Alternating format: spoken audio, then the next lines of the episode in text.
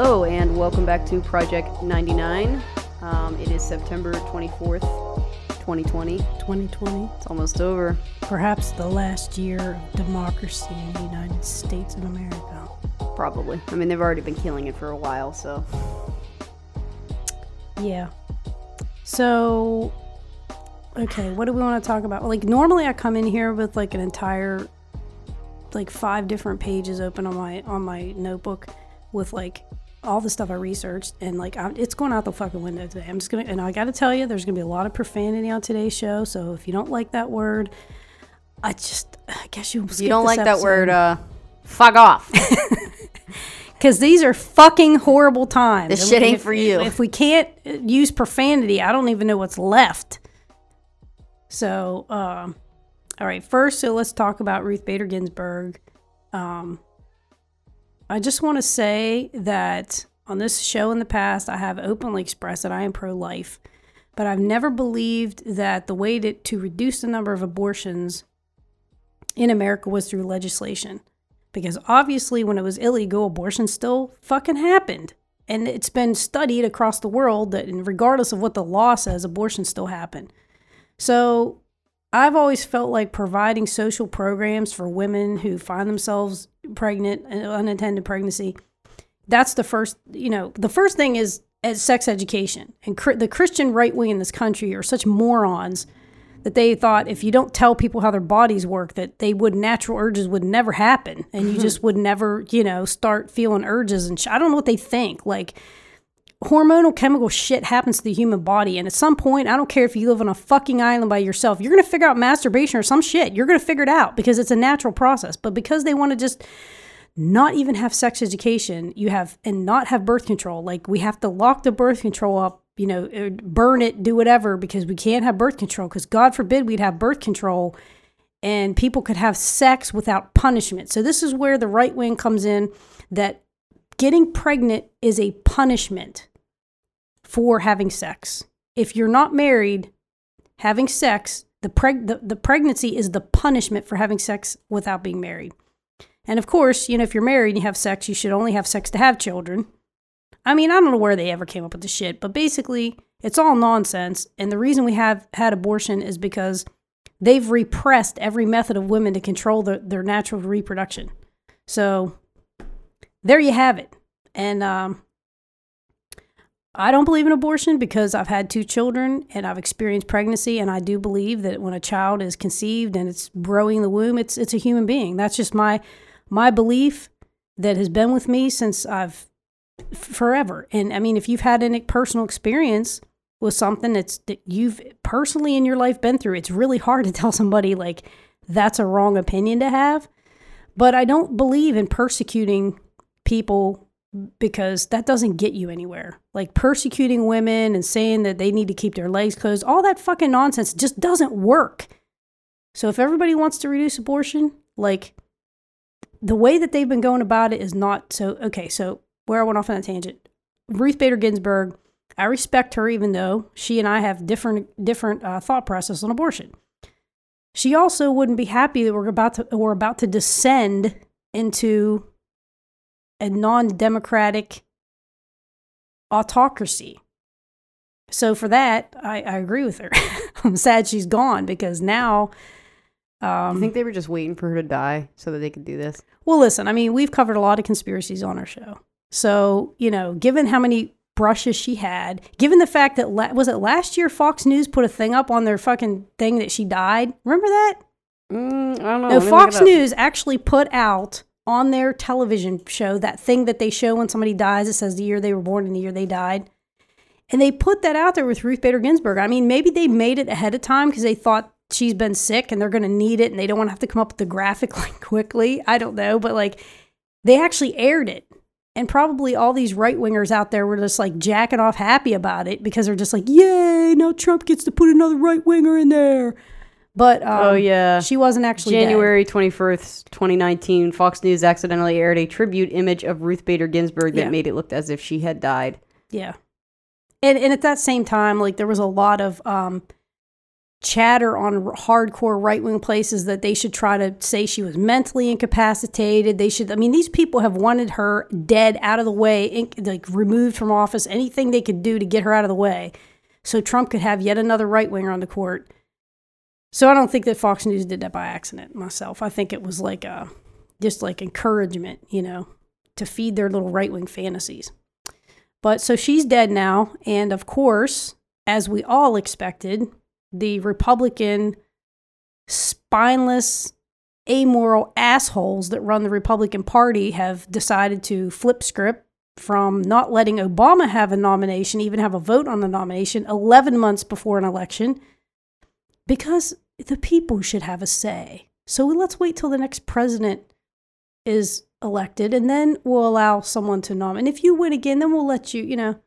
So that was their that was their justification for not giving Obama an, even a hearing on a Supreme Court nominee 11 months before the election. And now here it is, you know, 30 days before, and they're going to try to ram through another right winger on the court. And, you know, our courts were not supposed to be ever partisan, but this is what we've come down to, you know, where they want to. They, the Republicans have cried for years about liberals legislating from the bench they can't get these laws passed because the majority of Americans don't support the law. So they they they go through the court system and they legislate from the bench is what they conservatives cried about this shit for decades. But now they're quite content to try and legislate from the bench. They're total hypocrites on absolutely every single fucking topic.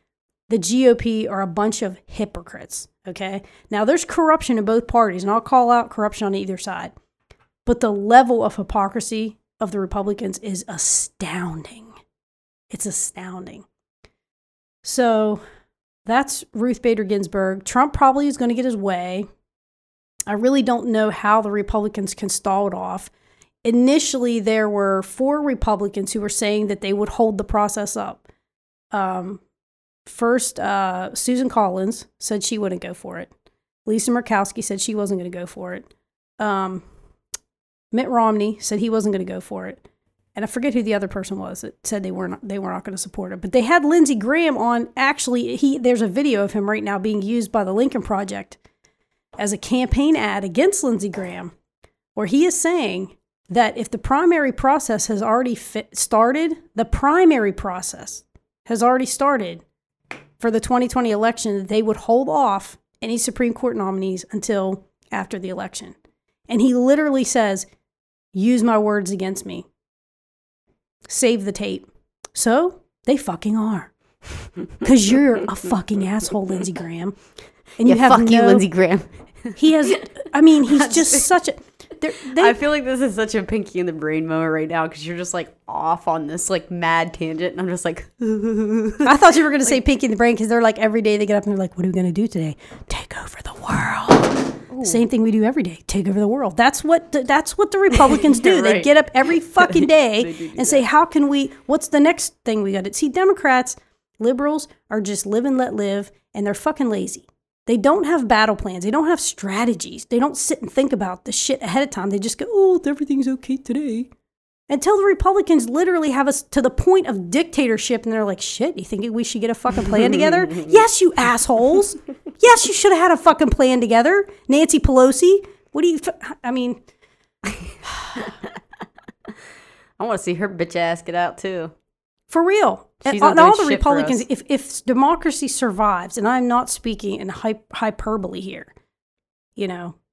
No, I mean, it's getting pretty serious. Trump literally is saying that he's not He says accept. he's not going to leave. Yeah. He says he's not going to leave the White House. This now, is, this should be something that, regardless of what party you are, that this just disturbs you to every right. it disturbs every American part of you because this is like this this is America's legacy is freedom and democracy. We literally exactly. like this is I mean listen, Republicans, if you don't let us have democracy, then you can't go to other countries and murder brown people and claim that it's for freedom and democracy because we won't even have that here. Well, see, so, I have a theory that they have done this in other countries and now they've been like the CIA has been testing out this plan of how they, you know, get these puppet governments and, you know, other countries, how they go in and take over, you know, the propaganda they use, they have they have a pretty good system. It's not very imaginative. Like they use the same script every fucking time and over again. But you know, George Bush, when he became president, he stole that election in 2000. Clearly, fucking stole that election. Was totally corrupt. But when he stole that election, and it was like, I mean, there was some outrage about it, but it wasn't like lasting outrage because now it's just like a faraway memory. But you know, it really worried me when Bush became president because he's part of that whole fucking right wing Christian thing, you know, that aren't really Christian, but they some they're like they're like the Christians that murder people in the Crusades and burn witches at the stake. That kind of Christian. Think that kind of Christian. Not good people who humbly do charitable work to help the poor. That not that kind of Christian. I'm talking about the George Bush kind of Christian. Gonna go murder me some Muslims. That kind of Christian. So I worried about it then because you know, and I, I still remember to this day that your dad put a printed out a piece of paper that was a quote from Bush's press secretary, Ari Fleischer, who said people need to watch what they say. Over a comment made by a comedian, Bill Maher, who said that our soldiers were cowards because they flew over and dropped bombs and killed people from the air, and the terrorists fucking threw their lives on the line and literally committed suicide to kill us. So if you want to call somebody cowards, you can't really call the suicide bombers cowards. And they can look at our people and say they're cowards. So that, of course, was a, oh my god! Oh, how could Maher say our soldiers are cowards? So of course he was just trying to say that you know if you whatever side you're on, you look at your people as heroes, right? But Ari Fleischer was asked about that in the press briefing, and he said people need to watch what they say. And your dad printed that out and stuck it to his door at work.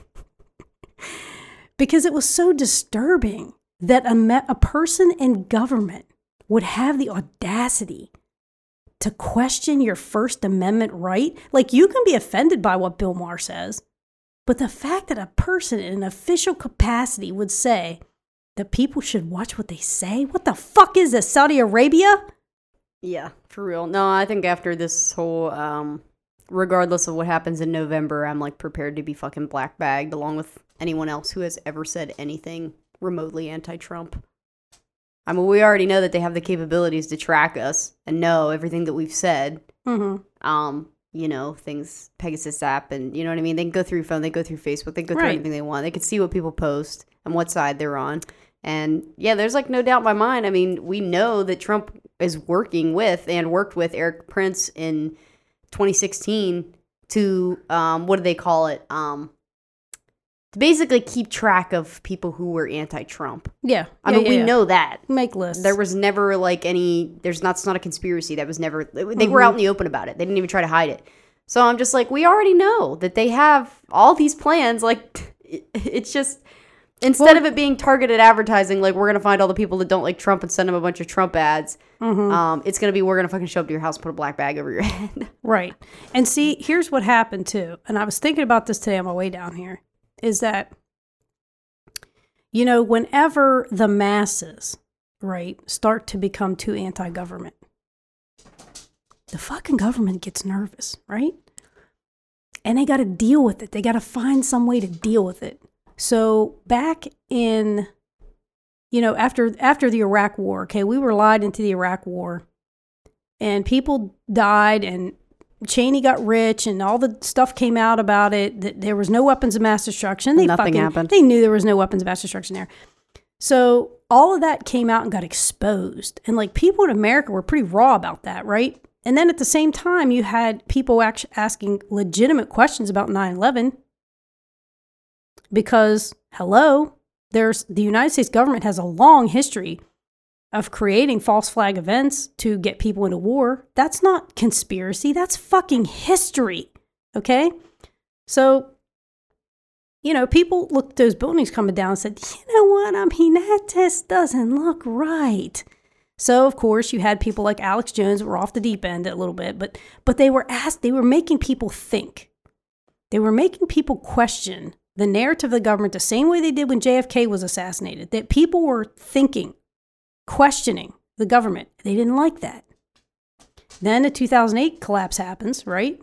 So you got the war for fucking ever, which is still going on, but it was still going on in 2008. Spending billions of dollars on this fucking live a war. Then you get the 2008 housing collapse. Now you've got domestic issues on top of foreign issues. And the Republicans were handing a to- holding, standing there holding a total bag of fucking reeking shit in their hands. First, you have the foreign fucking everything was just disastrous under Bush, foreign policy wise. Then the housing market. And why did that happen? Because they deregulated fucking Wall Street. They let the banks gamble with people's money and they let them gamble with their, their mortgages. So now you got a bunch of people kicked out of their fucking houses. Woo, small government. Vote Republican. Right. this is what you fucking get. Yeah. Well, you know what small government means to Republicans? It means the masses, mass number of peoples get nothing from government. But the people like Big Pharma with their fucking handouts still get our tax dollars handed out to them. So it's just that they believe in giving our tax dollars to a smaller number of people. That's yeah. what small government means to Republicans. It means we pay a smaller number of people at the top your fucking tax dollars. You don't the massive number of people they don't get that. You get nothing. You're welfare bombs. Yeah, fuck poor people. so, okay. Sorry, I'm attempting to be your comic relief. You look like you're gonna pop a blood vessel. Dude, I'm so angry. Like I had a screaming argument with my dad, which is not that uncommon. I mean, we have screaming political arguments all the time, and I don't I don't get mad. I don't hold grudges about it. But you know, the the most infuriating part of politics right now is not that people have like different opinions because I exist somewhere between conservative and liberal ideas. I believe in Second Amendment and I, am pro-life. So on that those two fronts, I'm pretty you would pretty much throw me in the Republican camp. I don't believe in camps for that reason. But on the economic side, I thought I, you were gonna make a joke about it. I'm like a fucking hardcore like socialist on the fucking economic shit because I see all that they do is take our tax dollars and give it to greedy one percent at the top. So so I don't believe in camps. And I think the whole thing of creating camps and creating teams is to keep us divided.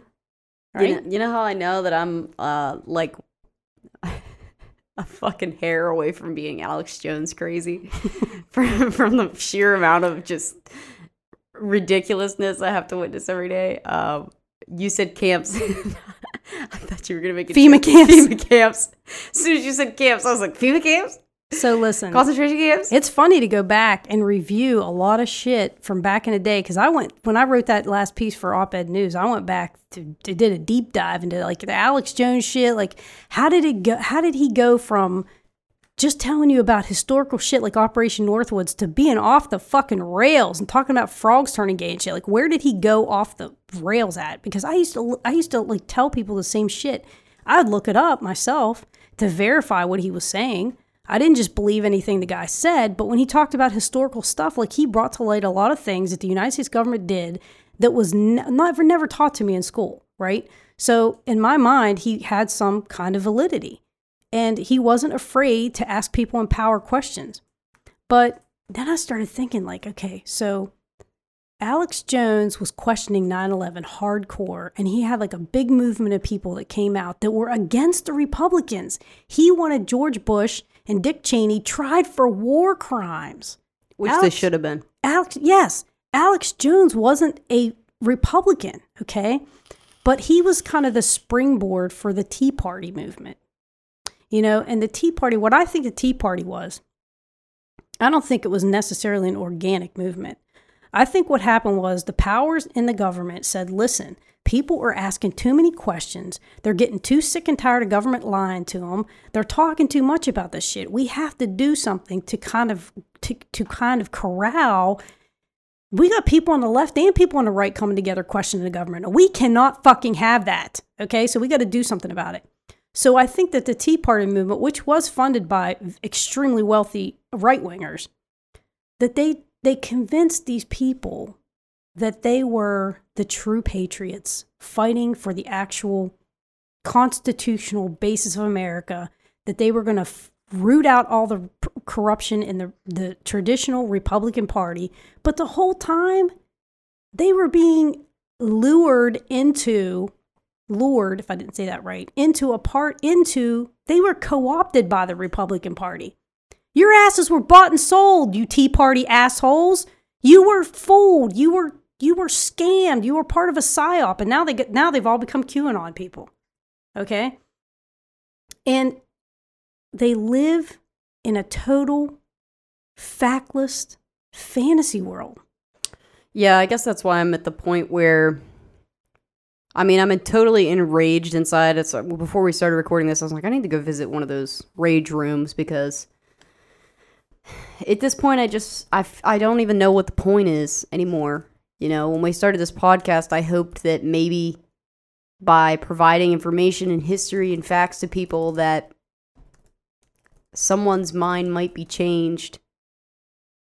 But as time goes on, I realize that these people, I mean, it really, it really is a cult. It's a cult. So, I mean, I don't know. I hope somewhere people that are in the middle might hear this and educate themselves and find their own views. But it's like, how, how do you, the QAnon craze, dude? It's just, it's insanity. But I know this is kind of off subject here, but you know, I mentioned the camps, and I wanted to ask you about uh, what you thought about the uh, ICE whistleblower about the uh, hysterectomies happening in the ICE camps. Did you hear about this? Yes. So, from what I've read about it, there were five cases where women were, according to what's been reported, there is a there is a lawsuit ongoing about it. It's a, at this point, I believe it's a civil lawsuit against the government for they were taken out of ICE custody to a medical facility and um, were told they were going for one kind of procedure, but in the end ended up sterilized. So there's obviously language issues there. Um, I haven't, I haven't seen evidence yet that it's a widespread thing. However, the United States government has you know, gone out and sterilized large groups of people before against their will. Um, you know, that's documented history. Like Puerto Rico, they they sterilized like one third of the population, female population of Puerto Rico, like one third during the eugenics movement. So it's not something that's not happened before. Um, and you know the whole uh, right wing perception that uh, you know, well, women come in here and they have these anchor babies and then they want to chain migration their whole family here. And so it kind of all starts with the anchor baby. So it wouldn't be beyond the realm of possibility to think that they want to start to have these women not be able to have any more children. But at this point, it's still so early on. I know the doctor was named who was involved in these particular incidents. I can't remember his name right at the moment. Um, but but it is it's not made up. It's not fake news. It is real. It's a real case. I believe it's in Georgia where it's going on. Um, but we just have to wait until more information comes out about it. Yeah, it says Georgia. People have to stay on it because you know. Yeah, it's just crazy. I mean, I feel like people hear this and it sounds so absurd that they don't believe it, and um, I don't know. I just think people, to me, in my mind, when I think about these ICE camps it to me it seems no different. I mean, maybe slightly less awful because these people aren't American citizens, but on a human rights level, it's fucking awful. But of the Japanese internment camps mm-hmm. during World War II, mm-hmm. where they literally just like rounded up Japanese looking people and put them in camps, and they were, I mean, a lot of these people were American citizens, and they just mm-hmm. Rounded them up. And I'm like, you know, this was only in the 40s. Mm-hmm.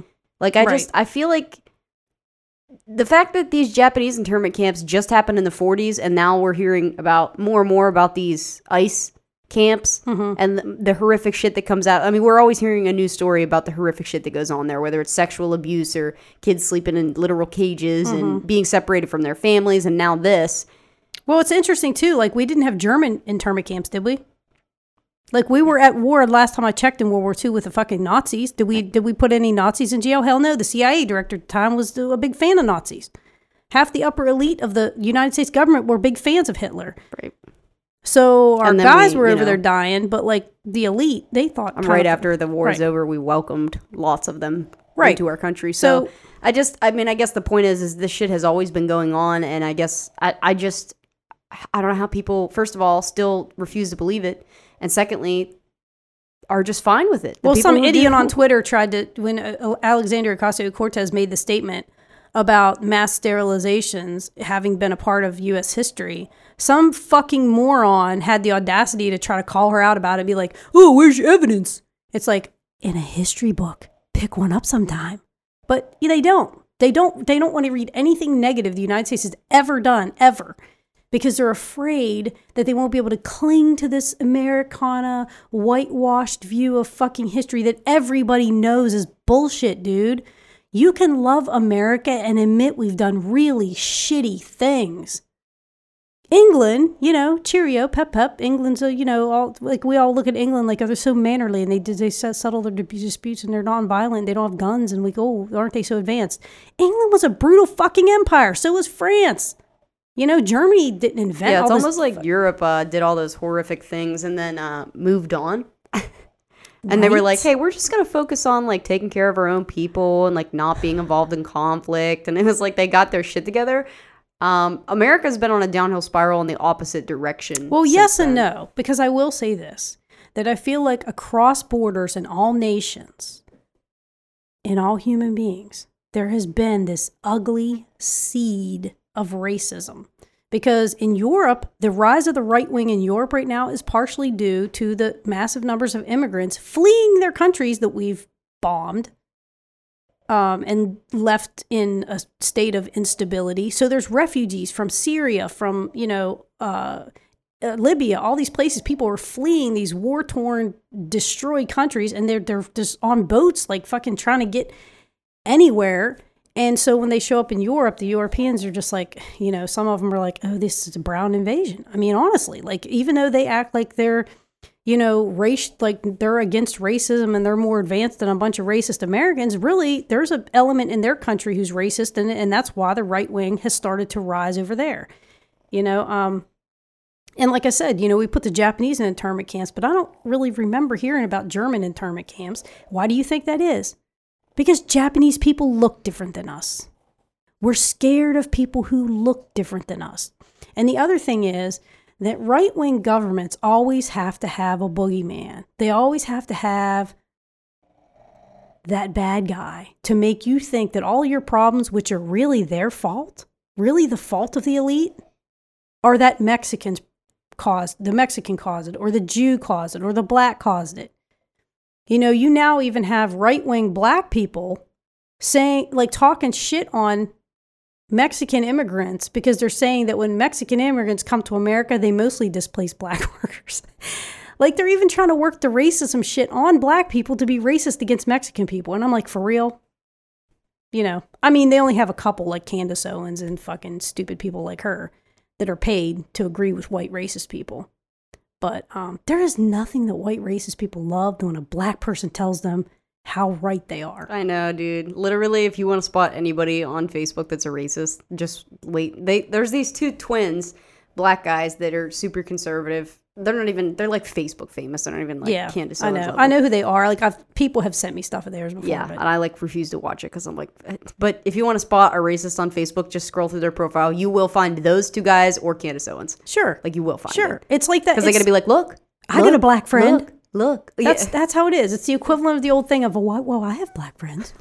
Look, I have black people that tell me that I'm not a racist, so that means any black person that tells me I'm a racist, well, well, they're just racist because there's only one race, the human race. That's the new fucking thing now. There's only one race, the human race. Let's just completely spit in the face of every person who's ever suffered racism by telling them it's all a fucking fantasy. Like there is literally no bigger punch in the face than when you deny the personal experience and suffering of another human being. If you can look at another person who suffered and say, yeah, that didn't really happen to you, you're a fucking horrible person, okay? Forget party. You're just a horrible person. If you look at a person who suffered and said, yeah, you haven't really suffered that, that's disgusting. So that's my rant about that. Um,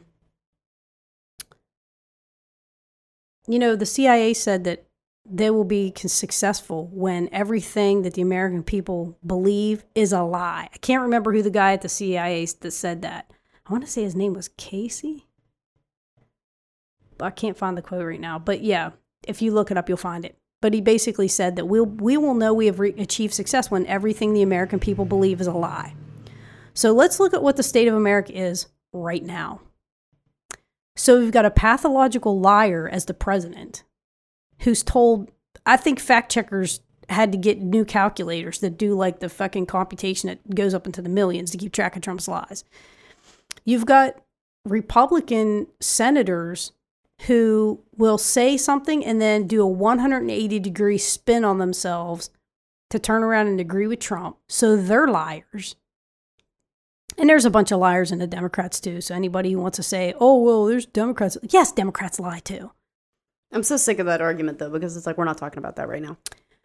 But when you try to have a disagreement with somebody, a political disagreement with someone, I don't even care if you're in the other camp and you disagree with me. I don't even care if you pull a statistic out of your ass that I didn't know about and defeat me in an argument because you were more well informed than I am. I don't even care about that. But when you construct an entire fucking fantasy world where everything in it is based on nothing but a story that you wove together on Facebook with no sources, no proof, no evidence. In fact, any evidence presented to the contrary of your little fantasy, you call just fake news, refuse to look at it.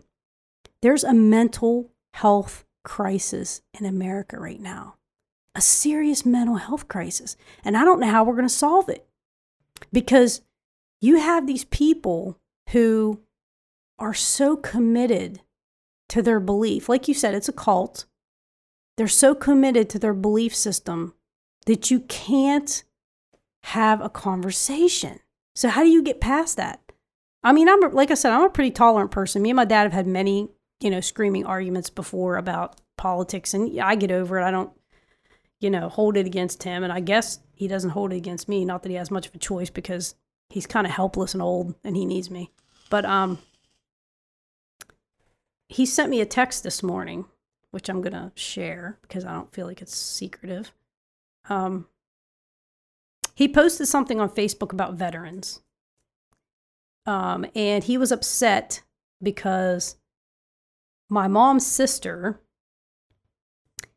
uh, made a comment, which he called uh, Pat's sister Nancy posted a hate Trump comment.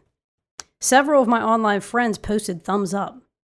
I quickly informed her to go to hell. There are some areas where politics don't belong. Honoring fallen veterans who made the ultimate sacrifice is one of them. So I learned my lesson and I shut down Facebook and unfriended her. So he did he didn't shut down Facebook. he just unfriended her. But my response was there is no bigger disrespect to veterans who died for this country than what Trump has done to it every day that he's been in office. He's dismantling our democracy, tearing apart the institutions enshrined in the Constitution. And when he refuses to leave office on November 3rd after he loses, when he uses his new Supreme Court to legally sanction the action of his assuming new powers under the new Constitution, all their deaths would have been for nothing. And these Republicans on Twitter, and I don't even want to call them Republicans, I think it's gone beyond Republican. These devotees, Trump devotees, who wave the flag and put a cross on their page. They use all this iconography to it's like when you go to a sporting event, and you wear your team colors. That's all it means to them. It's shallow. It doesn't mean anything to them. Because to me, the flag is a symbol of the ideas that are in the Constitution. And I remember when people protesting the Vietnam War burned flags. And the conservatives lost their fucking minds and said you should be thrown in jail for burning the flag. That is a symbol of our country and you're an you're against the country and they literally wanted people thrown in jail for burning the flag. Like nowadays, we see it happen all the time. We're like, yeah, you know, someone's burning the flag. But like back then, it was like, oh my God, people were burning the flag. They should be arrested. So there was a Supreme Court case that said that's freedom of speech. So my point is, you care more about the symbol of the thing than you care about the thing. I mean, Trump and the Republicans advocate for the suppression of free speech. They advocate for the suppression of voting. They actively do these things that are against the very ideas of individual liberty. So, how can you claim that you're for freedom when you're not? You're for your freedom. You're for power. That's what they're about. They're about power. They want to be the party in power to punish their enemies and reward their friends. You know what that ends you up in and what kind of country that ends you up in? A country with fucking warlords. You know, when we went into Iraq, all these experts got on TV begging politicians to reconsider taking out Saddam. Because Saddam was horrible, but they told all of the leaders in, the, in your Republican Party if you go to war in Iraq and you take out Saddam, the country will descend into tribalism. Because all of these distinct tribes want to kill each other. But Saddam it ca- kind of walks around carrying the biggest stick. Like if you get out of line, like he's going to come after you. If you remove the structure of the government, even if it's an oppressive government, what you end up with is tribalism. In that vacuum, you have tribalism. So when Trump was running for office, I heard a lot of people who were going to vote for him say they wanted Trump in there because he wasn't a politician and he was promising to destroy the corrupt system. He was going to bring it down. He was going to burn it all down. Now, the people that are threatening to charge you with arson, if you use the phrase burn it down, were saying they were voting for Trump because they wanted him literally to destroy the institution of government and rebuild it from the ground up. So now what's happened is he's about to destroy it, but what they don't realize is that he's going to implement a different kind of government. And it's not But it going won't to matter. I think they'll all be in favor of that because he's gonna favor them Well, he will, for a little while. but the but the problem Because they is so they really if if if he doesn't have to pander to them to get power anymore, he won't care about them either. no, he doesn't care about them at all. He doesn't care about them at all. And he cares about them less and less and less every day that he's in there because he realizes that He doesn't have to. he doesn't have to care about them. Right. He doesn't have to care about what any of us think. Because they'll just they'll Because they'll love Mitch him. McConnell, They'll and I wonder if these, if it gives them an excuse to hate their neighbor. of course, So I mean, And what does that end up in? Tribalism. So if Trump gets his way and becomes a little tin pot dictator and ruins democracy in the United States, and this is where I got into the screaming argument with my dad because he, he first he said that uh, you know the they were never going to be able to win an election again, and uh, I said, "Oh, the Republicans, I know. They've been having trouble," and I knew he meant the Democrats, but but I said, "Oh, the Republicans, I know. That's why they've resorted to to cheating and stealing ballots and, and voter suppression and threatening to not leave office even if they lose. That's why they're doing." it. And he starts laughing, and he says, "No, the American people are never going to vote in another, you know, unknown." Something shadowy person. Now, my dad, let me explain to you, was a serious birther because my parents are racist. They would never admit they're racist. And if they saw, you know, they're not the kind of racist that would actively go out and look for a black person to harass, but they don't have to because there's none around here. But they're afraid of black people and they would and i think that they would uh, then they say negative things about so they're racist okay? They would never admit it but they're they're fucking racist.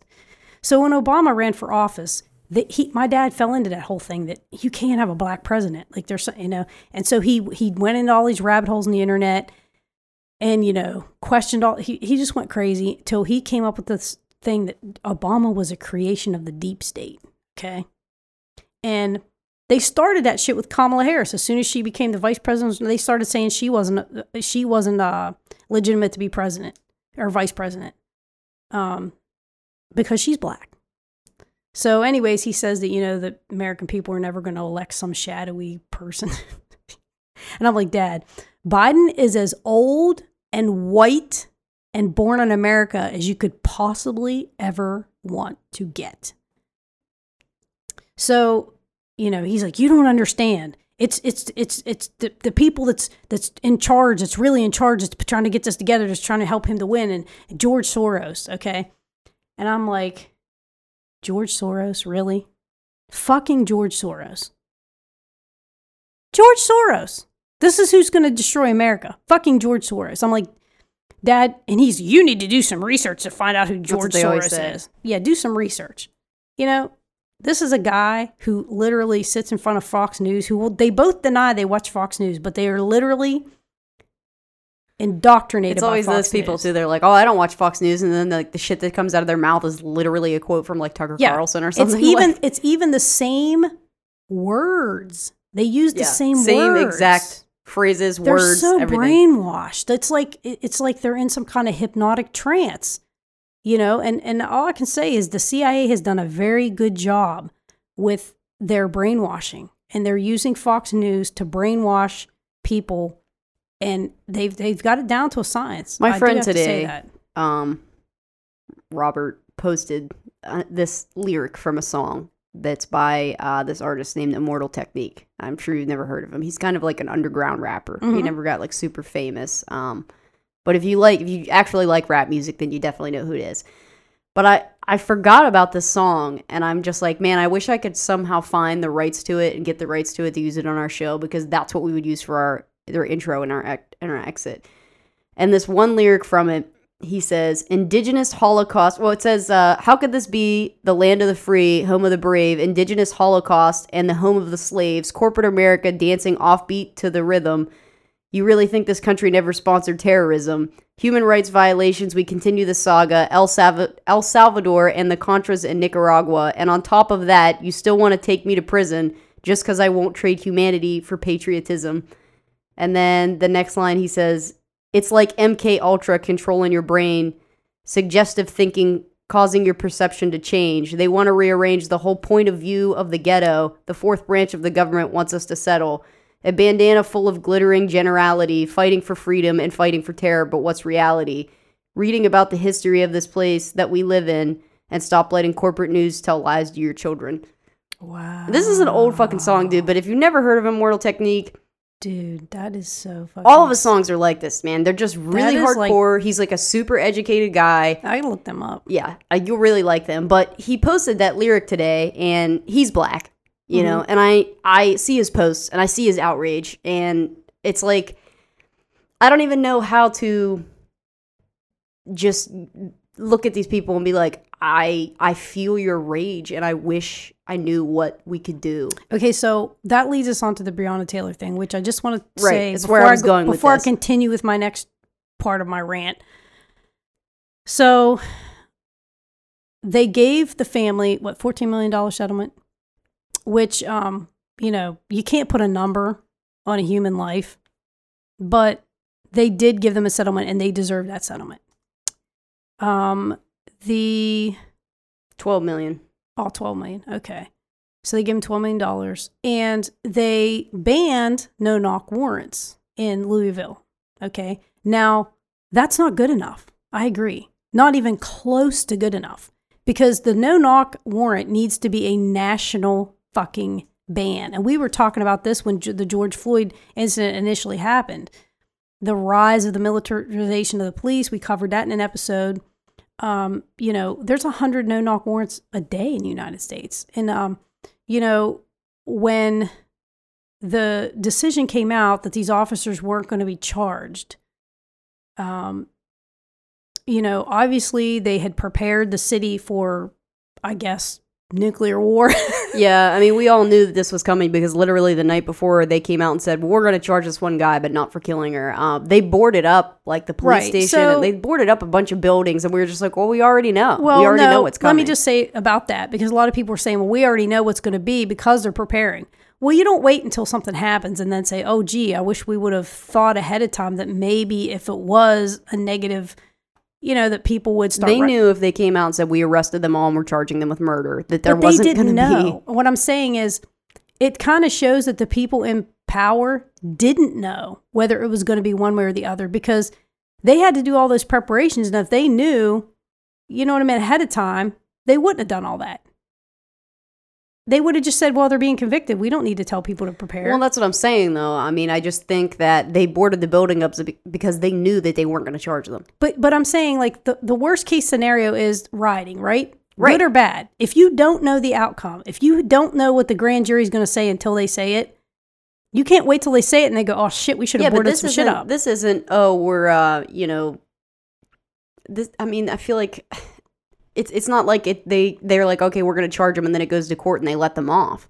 They're just they're not even gonna they're not even gonna charge. Right, but what the, when the what the grand jury had to do was look at the the evidence that the district attorney brought to them and say, is there enough evidence to proceed to a trial? So the district attorney went and gave the grand jury that information, and the grand jury was deliberating. So nobody knew what they were going to say, but they can't wait until the shit happens and then say, "Let's board shit know. up." I feel like they I feel like I just think people were reading too much into that. I feel like everybody in America knew that this sh- they were not going to Well, okay, if you want to say that based on the history of things, I agree with you there, which would make the sense that they would err on the side of safety and go ahead and prepare for worst case scenario. Now, the second thing that I want to say is that, you know, when you charge an individual with a crime, you have to, first of all, look at what the law says, and you have to determine whether the elements of that crime were actually there. So if if somebody got killed on the island and I think that you did it and I want you to go to trial for that, I have to have some evidence. I can't just think you I have to go to the jury and say, "Listen, I'm going to charge her." The DA has to tell the grand jury like, "I want to go to trial and I'm going to try to charge this person with you know, with murder." So then the jury has to look at what does the law require for you to charge that person with murder? Well, if they went for first degree murder, they got to prove there was premeditation, malice aforethought. They got to prove all these certain things. If those cops got up that morning and said, let's go kill Breonna Taylor specifically, let's just go murder her. There wasn't premeditation involved. If anything, it was negligence, okay? Negligent homicide. So let's say we're going to look at that second degree murder, negligent homicide. So there wasn't preformed intent, but it happened as more or less as an accident. It was reckless, right? Okay, so you go to your job and you go to work every day and you're working a forklift, whatever your piece heavy piece of equipment. You go to work every day, your boss says go out there, work this piece of equipment. And you go and you do it and nothing happens. Well then one day, you know, something goes wrong with that piece of equipment and it causes an injury that kills somebody. So then they go, Well, you were driving the thing. It's your fault because no matter what happened with the equipment malfunctioned or whatever, it's still your fault because you were driving it. Okay, so those officers went into that residence. It was the wrong residence, according to what I've heard about it. The person was that they were looking for was already in custody. So there's gross negligence on the part of the people that got the warrant and executed the warrant. Now, the officers that went there that day, if no knock warrants were still legal at the time, and their commanding officer showed them a warrant that they were about to effect to go into that house, said, All right, we're going to go in this house. For people to go back in time, as tragic as it is, and say, Let's go back and look at what the situation was right before they went into that house. What did those officers think they were doing? They thought they were following a procedure that they'd probably done many, many times and probably arrested many, many drug dealers. And they went to court, went to jail, whatever. It was a standard procedure. The thing that went wrong, which what does go wrong in these no knock raids, is that you go into someone's home when they're asleep in their bed. Sometimes they have a gun, and sometimes they defend themselves, rightfully so. And then you have a shootout, and if you got the wrong house, innocent people die. So I feel like the rioting and the demanding of a pound of flesh of these particular individuals who were involved in this one incident, I agree that they should not settle. But my thing is okay, so even if you got these officers convicted and they get sent to jail and you feel better because now you got those bad guys that killed her. So they go to jail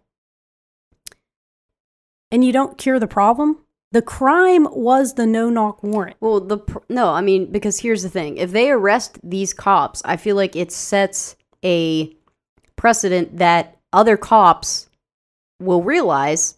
Okay, if we're a part of a team that's about to perform a warrant, and I'm a person with a gun that's about to, you know, possibly draw my weapon on someone, maybe, uh, maybe I should see the warrant with my own eyes. But there's no but there's no disagreement that they had a warrant. But maybe if they'd have shown it to all the officers, one person could be like, "Hey, this is not the address that we're at." Well, we don't know that they didn't show the officers or the warrant. okay, but and then so if they made that choice, by seeing that and not verifying that like I just feel like if you're a police officer and you have a weapon that you could potentially kill someone with, you better make sure that you have you yourself have all the Mm-hmm. information because if you have the wrong information, you kill somebody, that's on you. Okay, but wouldn't it be a more Like where's the personal responsibility? I understand that. Before I went on a, a no knock warrant to bust somebody's house in, did not a single one of them think before we do this, let's verify the guy we're trying to get isn't already in jail? I mean, how does that not fall back on them individually? Well, because if the the commanding officer who was in charge of them who went to go into that, you know, he apparently didn't even know. So there's a there's a there's a f- failure, an absolute failure in the fucking leadership.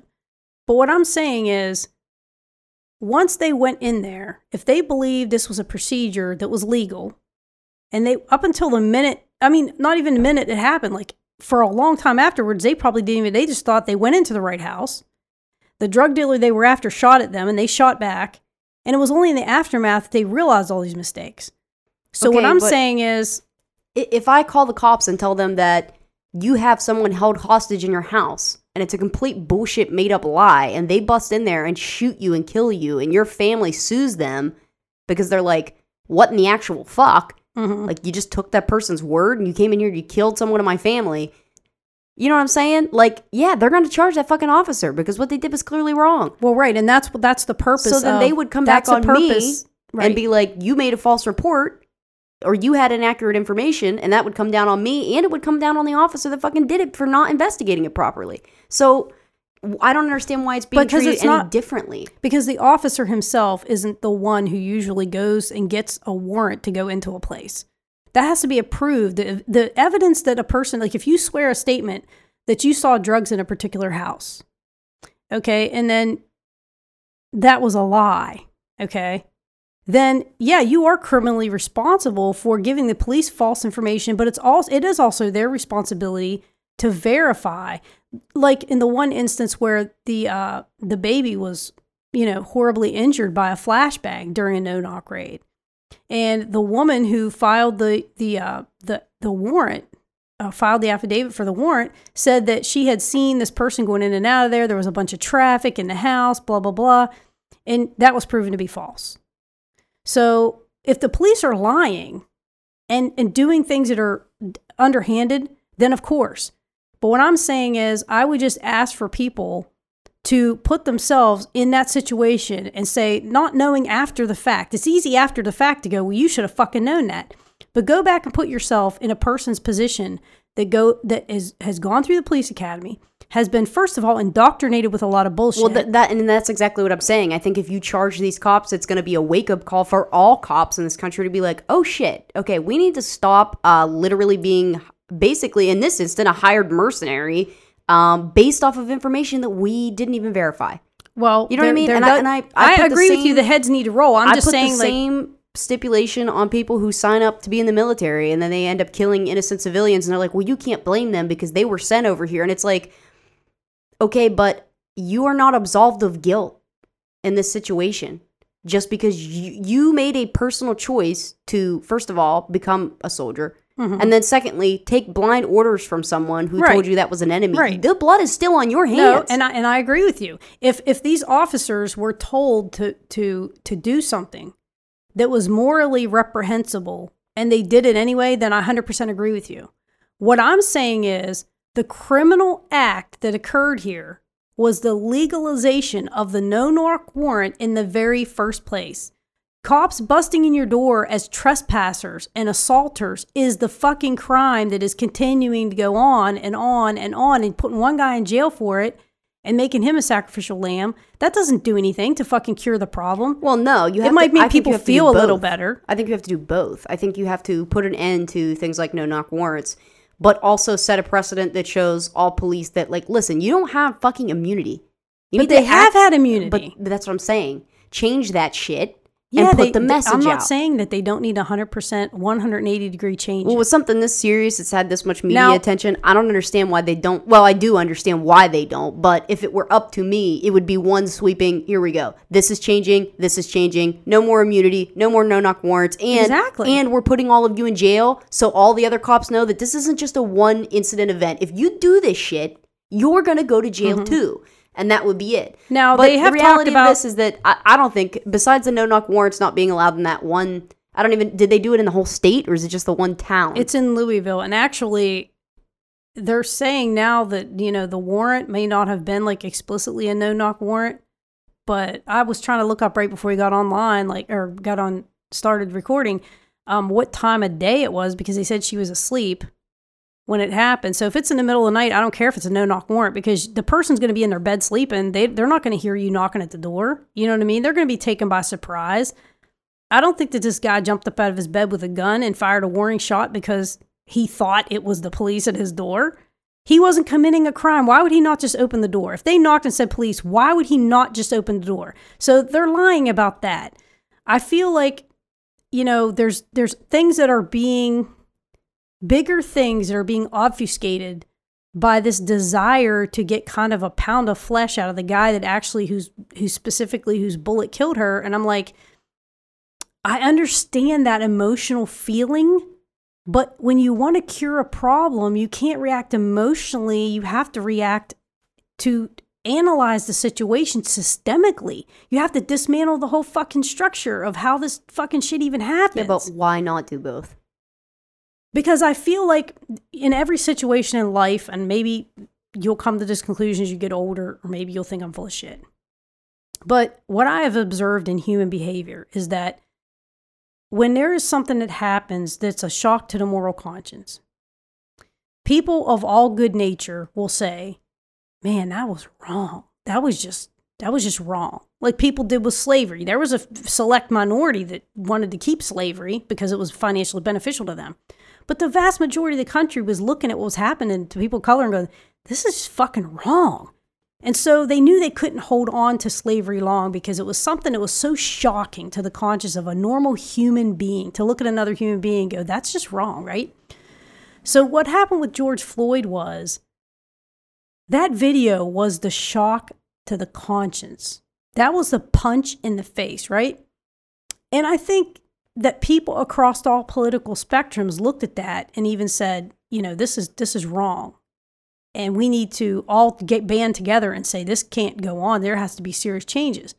But then when other things kept coming out, and I do think these are factual things, but the media does use them to get people to get basically get ratings. Um, it caused people to some people in the protest went too far. I think there were agitators that weren't part of the protest that set fires. I mean, there's there's so much, but but my point is, when people get extremely emotional and they basically get, get everything that they want in a situation, the people who disagreed with them hold resentment about that, and that resentment comes back to bite you in the ass. There's blowback. If I have control in a, in a company and I say, well, I'm going to force my workers to, you know, work long hours and they can't do anything about it. Well, they could all just have the blue flu not show up one day. Like, there's ways that people without power will find a way to get back power. So there's always that balance that you have to get between I'm going to get 100% of what I want and I don't give a fuck about you. That causes resentment and blowback. So all I'm saying is that I feel like the motivation that started with George Floyd that kind of went in a good direction and really people were just powerfully like everybody was joining together and it felt like a mass movement. Then there started to be people turned against the idea because they were like, well, they're trying to use violence to achieve their objectives. You know what I'm saying? Am I making any sense? Yeah, I just think it uh, when something is completely wrong, just no doubt about it, wrong. Um, that you shouldn't be worried about trying to appease the other side. I mean, what what happened to the the sweeping hand of justice? You know what I mean? Like it doesn't matter if this hurts your feelings. It was it was fucking illegal. It was wrong. Right. So in the case in the case of George Floyd, where there was no question at all that this guy murdered another man right out in fucking public, that guy should go to jail for murder, no questions. But that doesn't mean that in every situation, the individual should be the entire gauntlet of all these things that have ever happened throughout history should fall on one guy I just feel like it's going to make him into some kind of a victim and a martyr, and he doesn't need to be either one of those things. The system that allowed him to do that is the fucking problem. And that needs to, in other words, nobody in the news this entire week has been talking about a nationwide ban on no knock warrants. Nobody. Nobody in the fucking media has said it's all about, oh, we're preparing for the next riot in case they come out and say the cop's not going to jail. And then, and then, you know, they do all these interviews and people were outraged that they didn't get sent to jail and everything. And it's like, but where's the systemic changes that we're talking about to make sure this doesn't happen in one of the other 100 raids that's going to happen today? Well, I mean, if you fucking charge the cops, maybe other cops will look at that and be like, listen, we're not doing this because we don't want to fucking go to prison if this goes wrong. you know what I'm saying? Like, if I were a police officer and I saw this shit going down and I'm like, listen, I was, I just, you know, I'm just doing my job. I'm just doing what I'm told to do. Mm-hmm. But then I watch another cop doing the same exact thing, you know, just following orders, and one of his bullets happens to kill somebody and he goes to prison because turns out the warrant wasn't the right address or this and that and the other, like his own not verifying it, and then he killed someone. Well, he's the one going to prison. So I, as a cop, about to do that same exact thing, I'm going to be like, hold the fuck up.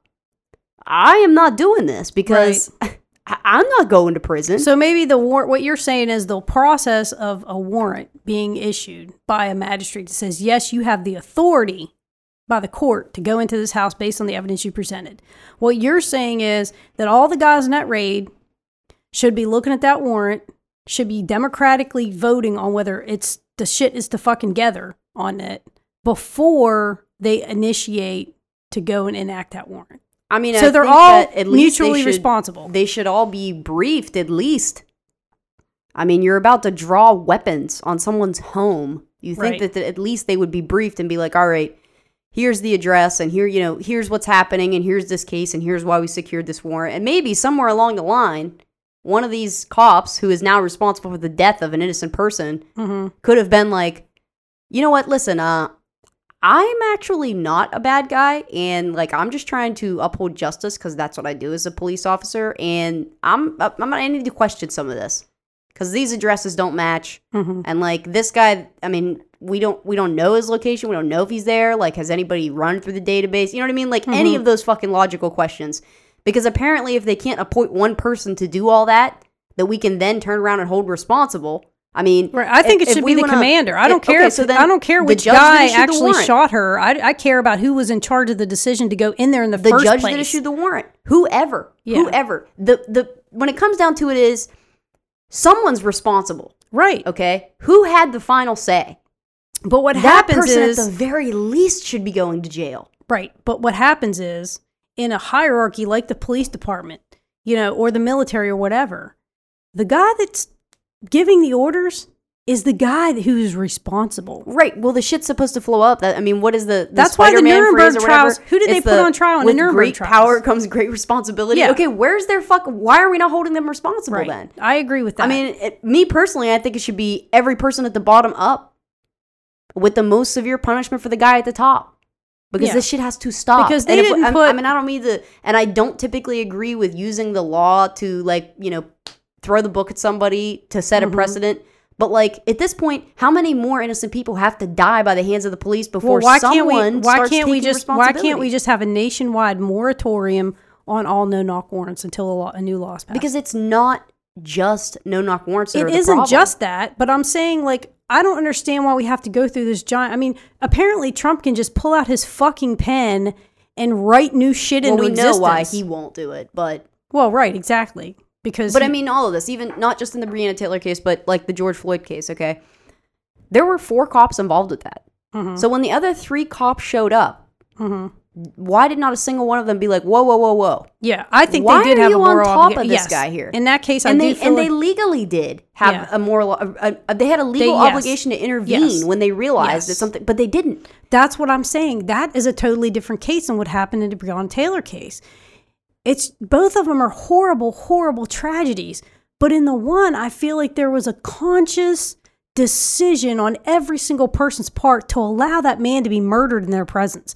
In Breonna Taylor's case, I feel like it was a colossal fuck up in the management at the police le- the, the, the, at the commander level And these guys went into a house thinking they were doing a, a normal the fucking duty that they. I get that, but you don't get a pass. You're you're an officer and then you get shot gun. out and you try to defend yourself. I mean, you're an officer with a gun. I just don't think you get that. I don't think they should have been there in the first place. That's my whole thing. Is I just feel like Well, and then maybe that's the pressure they need. That you know, when we're like, all right, well, we're going to hold you criminally responsible because you clearly did not. You, you went in on this and didn't have the proper information. So then maybe those cops will turn around and be like, okay, well, he told us to do it, yeah. and then let their attorneys go after that guy. That's one reason why I think a trial would have been more beneficial because right now, what you have is a lot of angry people and people that are confused who don't have the information. They're asking, like, well, what did he take to the grand jury? What evidence did he give them? What charges did he ask for? We want to know what the actual process was that, that made this to where they're not even going to go to trial. I think they should have went to trial for the simple fact, and it should have been a public trial. Should have been recorded. It should have been broadcast on television because I think if you took people through the legal process and you had this officer up there, so you could actually see him as a human being explaining to you what his duties were, how he was trained, what his what his thought process was on that day. well, then maybe you could view that that's all part of the problem.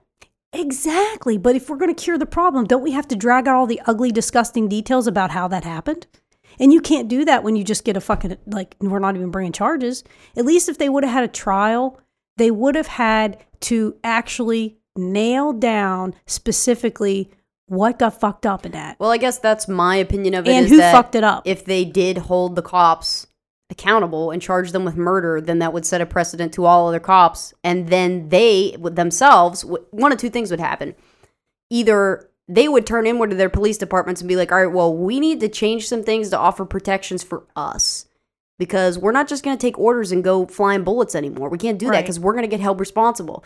And at that at that point, I think that's the only way we're going to get change within the police departments. Right. Because we see even in our city when they had the NAACP and uh, a couple of pastors and they did that open mic, that when they asked the police chief who investigates complaints that are made, they're internally investigated. And when they pushed for that not to be the case, he just basically shut them the fuck down and was like, no. if it's a I mean, we have that even in our even in our city level, and I'm like, okay, so all this pushback from people on the outside that the cops need to be reformed, they're basically just telling us to go fuck ourselves and threatening that if we try to make any changes, that they'll just stop showing up when we need their help. well, that is a problem. So the only change that's going to happen is within them. So start holding them accountable, and then them and even the right sees this logic because then they say things like, "Well, then nobody will become a cop," and it's like, all right, well that's pretty bad too. But is it any worse than what's happening right, now? Right. Now, I, I would do want to add this in since you said that. If someone makes a complaint that they were abused in police custody or that there was a civil rights violation, like due process was violated, they can go to eh, file a civil rights complaint, and that's investigated by the FBI. Okay, civil rights complaint. Well, Well, what if it's a just a, s- random? But I'm a civil rights complaint would be of and not just because if you're a person of color. A civil rights is you know your violation of your due process. If the police do something to you that's a violation of your due process, or they abuse you in custody, doesn't have you don't have to necessarily be a minority.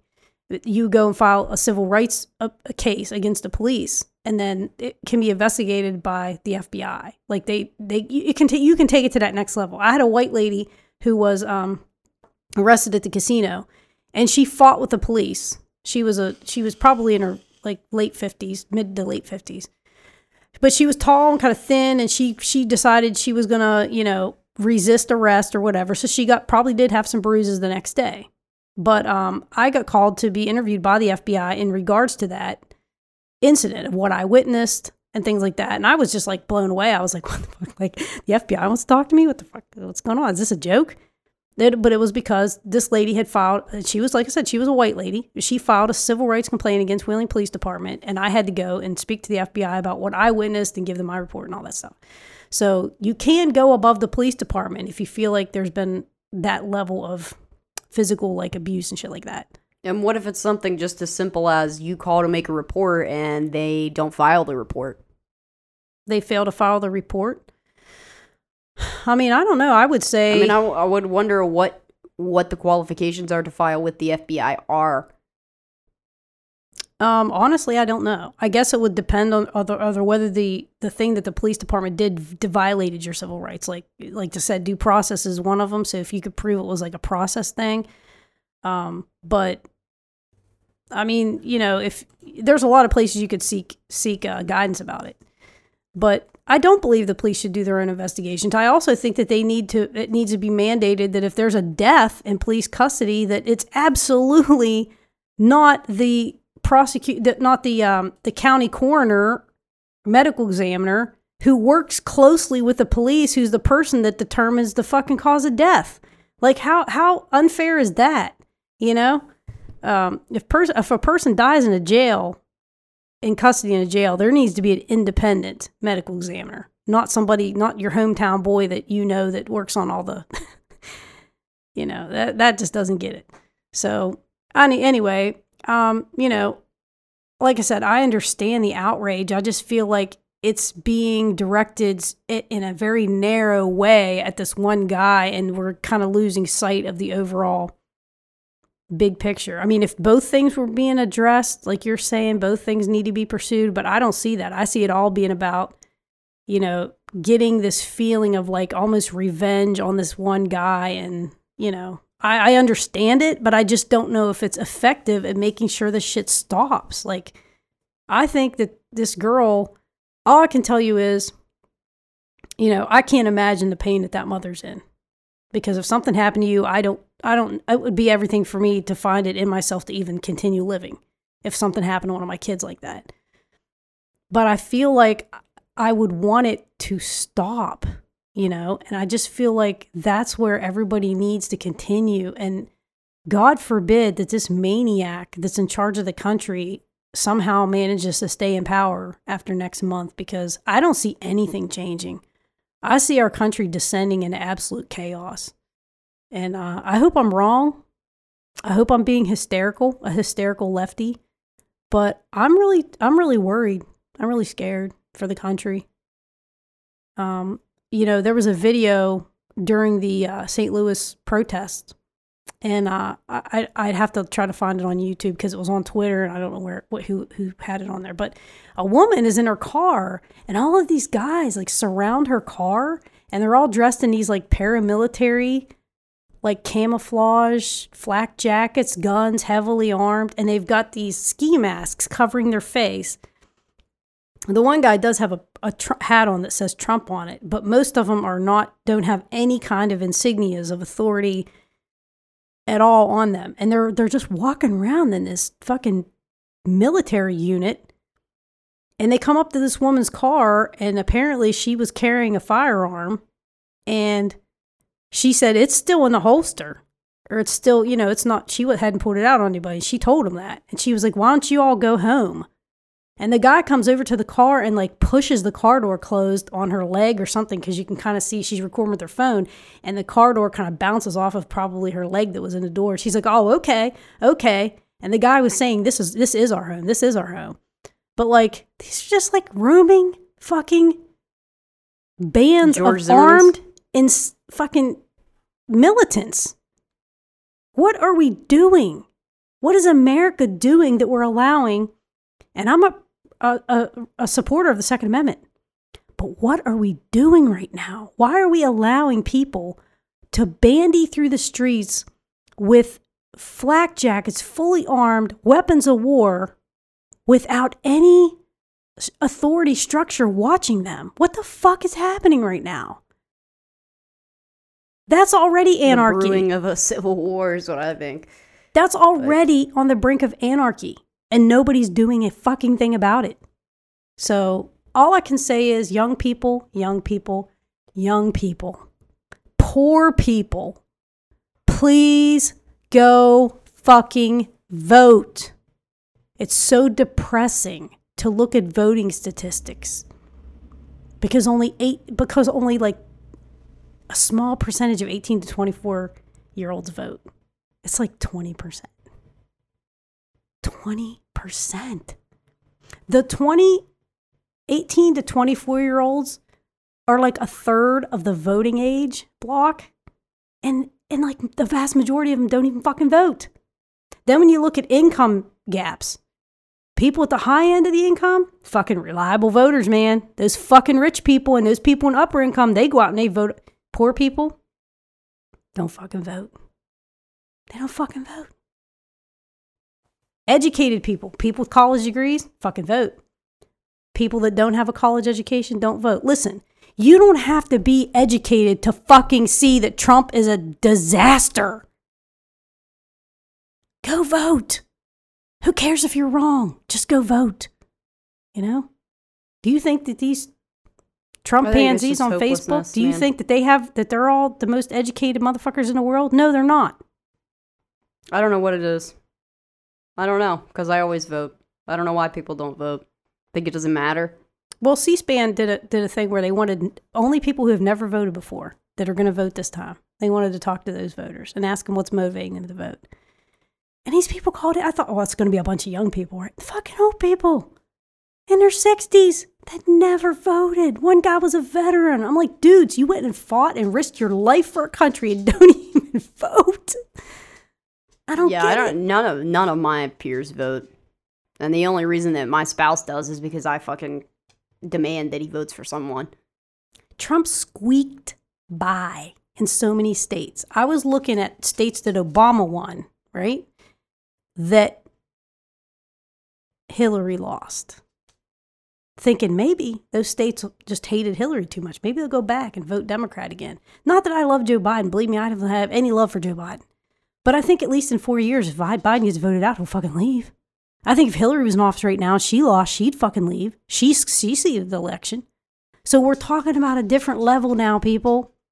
A different whole different level. I don't know why that's not like waking people up. It's a different level we're talking about. Because they're numb. There's some new tragedy happening every single day and they just that's what the media has done to people. They've numbed them and the i mean even people in the middle who don't take one side or the other i just i hear it all the time that well you can't believe anything either one of them says and they just they don't believe any of it they don't just they don't get involved because they well, don't want to put in the effort to they don't want to put in the effort to sort through what's bullshit and what's not a lot of people said that who called in and said they had never voted before one lady she said she she had never voted before and they said well why did you why why is it you never voted before and she said, "Well, I, I just thought the country country was all it always seemed like it was doing okay." I mean, I guess you got no problems that well, that's how people in my life are too. I mean, and Jovi always, my brother always jokes that uh, our grandfather, you know, when we he owned he owned a farm before he passed away, and he was not political at all. You know, if people met him just by his demographic and his age, and you know his race, they probably assume he was a Republican, but he didn't get involved in politics. And every time my brother, who's very political, would try to mention shit to him that was political, he would say, Well, that shit's in Washington. Yeah. And that was his view on it. He didn't give a fuck because whatever they do in Washington does not affect him at all. He's mm-hmm. still just, you know, a poor working farmer in West Virginia. Okay, but how do you explain? I get that. Because in all the years that he's on earth, it didn't matter who was in office. But how do you explain? But he was okay though. He had a farm. Exactly. Da, da, da. Okay. He got by. It didn't matter. But let's look at Kentucky. And that's but that's how most people are that I know that don't vote. That that's their view on it is that it didn't matter Republican or Democrat was in office. They still suffer the same things then that they suffer now. I think the only reason that there's probably so many people my age now that are becoming, at least in my circle, that have become more left over time, a big one that made them get political was the loss of their health insurance um, because you know they or the their when Obama was in office, he changed it so that they wouldn't lose their health insurance. Right, right. Because of the you're the on your parents, yeah, until you're 26. That was a big thing for a lot of people in my age group that were like, "Oh shit, mm-hmm. this like affects me. Like mm-hmm. he did mm-hmm. something good that affects me," and like kind of introduced them into, you know what I mean? It was a major right. change. Right. Other than that, on your day to day life, someone my age between Bush, Obama, and now Trump none of them can name a single thing besides the ACA that has affected their day to day life personally. What about student personally. debt, though? What about the fact that student debt has gone up and up and up and up and up? What about the fact that they can't but again, that's, I feel like that's a. Um, but again, they, they couldn't afford to buy a home under Obama. They can't afford to buy one under Trump. So it makes no difference to them. They, you know, it's it's that's that's what they base it off of is what they can see in front of them right now. And I try to explain to them that, you know, if you always have that mentality, we continue on this path of nothing ever changes because, I mean, just like with the Democratic Party, they don't have to give us Medicare, Medicare for all because right now all they have to do is be not as bad as the Republican. So the more people that are informed and behind one idea, the more shit that gets done. But Americans aren't like that. They're just they're preoccupied. They're lazy and they're and they're, distracted and they're with what's entertaining them they take shit for granted. They do. They and you know, absolutely all do. I can say is if you're a woman or if you are a minority and you can't think of what it would be like if that person in your life who treated you wrong because you are a woman or because you are a person of color if that doesn't if the thought of that being in charge of your everyday life decisions doesn't scare you to go out and fucking vote i don't know. I mean i guess if you're an old white male like but they always vote. If if the system if what you're saying is true and you need a motivating factor to go out and vote how do you explain these white men who've been in charge of the country for the last 50 fucking years at least that have everything catered to them why do they still go out and vote? They know shit's been in their favor. They know that they pretty much can depend. well, they have the government. fear factor that someone's trying to take it away from them. that from the them. brown people and the women's going to take it back. Yeah. I so they wish have the, the, hell fear we factor. would. But that's what I don't get about, um, like I said, people my age that they just, I don't know. I don't know. I don't, I don't get it. I don't try to understand it. I try to explain to them and I hear them out, but, and I, I guess I do understand the, if you don't see an immediate difference in your day to day life, that you're just like, whatever, doesn't matter who's in power. Well, listen, all I got to say, because we're probably running about to the end of our time, is, and this is what I told my dad today. In 2018, Xi Jinping, the president of China, removed the limits on him being in office so he can be, be president for life. Didn't Putin just did, do that too? in July of 2020, Putin decided, and he held some kind of fake referendum to basically uh, say the people were behind him, but it was total bullshit. That he could remain president until 2036. Now, look at what's happening in Hong Kong. Look at what's happening to people who are resisting Putin's dictatorial status.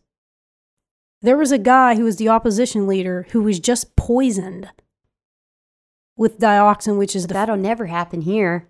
you know Just Americans are blindsided. They truly believe they can literally know that that shit is going on in the world, happening right now, and they are in total denial that that could ever happen here. And I that that guess is the our reason- biggest flaw in this yeah. country is that nothing ever happens. You can't here. take this shit It won't granted. happen to me. That's that's the mentality.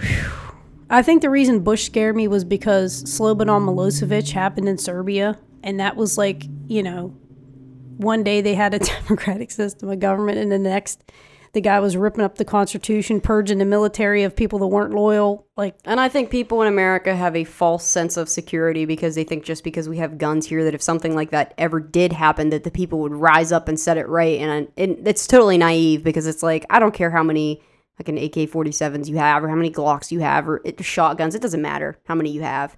They have fucking drones.